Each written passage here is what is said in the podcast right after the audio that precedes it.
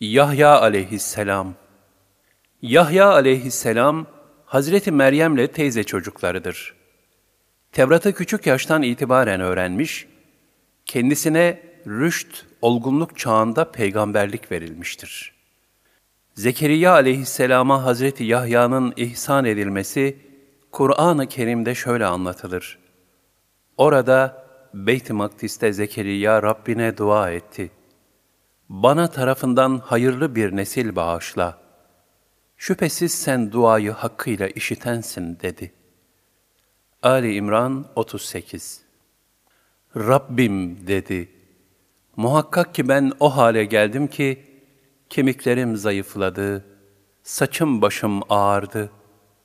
Ve ben Rabbim, sana ettiğim dua sayesinde hiç bedbaht olmadım. Meryem 4 Doğrusu ben, arkamdan iş başına geçecek olan yakınlarımdan endişe ediyorum. Karım da kısırdır.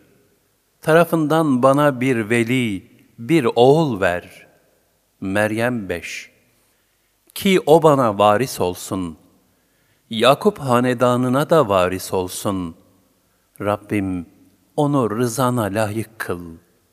Meryem 6 Zekeriya aleyhisselamın canu gönülden yaptığı bu samimi dua, indi ilahide makbul oldu. Zekeriya mabette durmuş namaz kılarken, melekler ona şöyle nida ettiler. Allah sana, kendisi tarafından gelen bir kelimeyi tasdik edici, efendi, iffetli ve salihlerden bir peygamber olarak Yahya'yı müjdeler. Ali İmran 39 Müfessirlerin beyanına göre ayetteki kelime ile kastedilen Hazreti İsa'dır. Ali İmran suresinin 45. ayeti kerimesi de bunu açıkça ifade etmektedir. Diğer bir ayeti kerime ise şöyledir. Allah buyurdu ki, Ey Zekeriya! Biz sana bir oğul müjdeleriz ki, onun adı Yahya'dır. Daha önce ona kimseyi adaş yapmadık. Meryem 7 Ayette daha önce ona kimseyi adaş yapmadık buyurulması, Hz. Yahya'yı tekrim içindir. Zira Yahya ismi ilk olarak ona verilmiş, üstelik bizzat Cenab-ı Hak tarafından lütfedilmiştir. Bu aynı zamanda Yahya aleyhisselamın sahip olduğu diğer müstesna faziletleri de ihtiva etmektedir. Yahya, yaşayan, diri manasınadır.'' İki ihtiyardan bir evlat bahşedilmesi adeta ölüden diri yaratmak gibidir. Ayet-i kerimelerde buyrulur.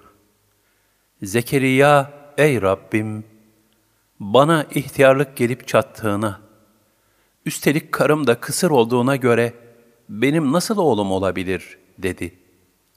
Allah şöyle buyurdu, işte böyledir. Allah dilediğini yapar. Ali İmran 40 Allah öyledir dedi. Rabbin o bana kolaydır. Daha önce sen hiçbir şey değilken seni de yaratmıştım buyurdu.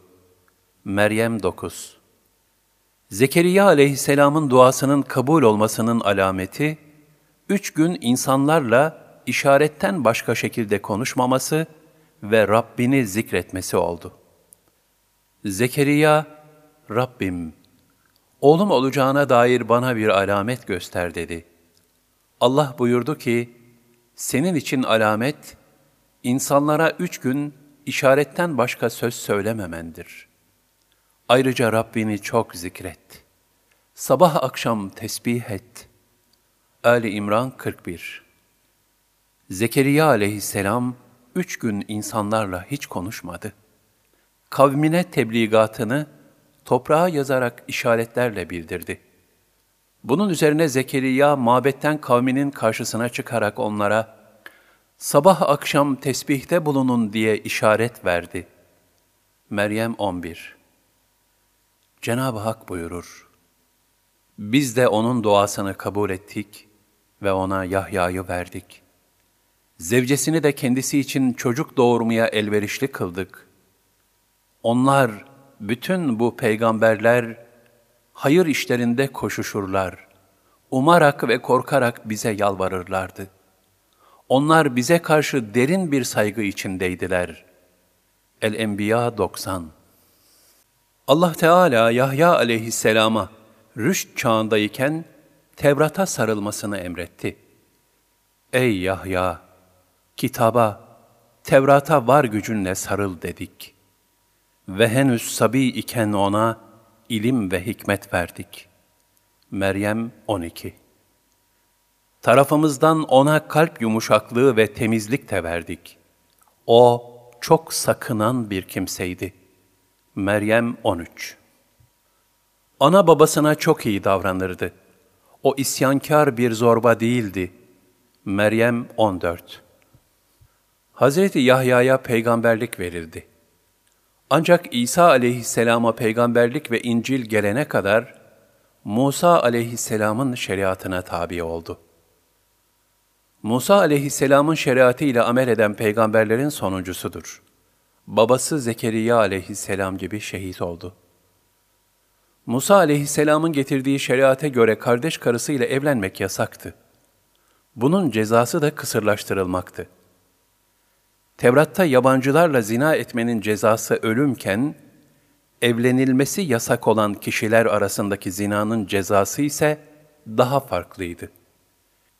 Nitekim Hz. Yahya'nın şehit edilmesine de sebep olan bu mevzu ile ilgili olarak şöyle bir hadise nakledilir. Hz. Yahya'nın peygamberliği sırasında Kral 1. Herod, Herodes, kardeşinin karısıyla zina eder.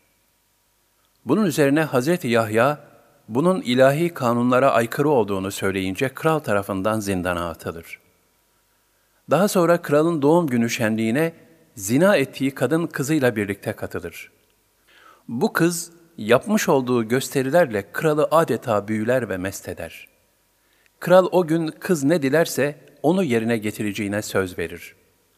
Annesi tarafından kandırılan kız, Hz. Yahya'nın başını ister.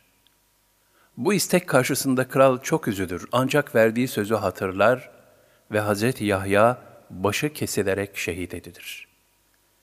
Bir rivayette Yahya aleyhisselam başı defalarca kesildikten sonra bile zalim Herot'a bu kız sana caiz değildir diye hitap etti.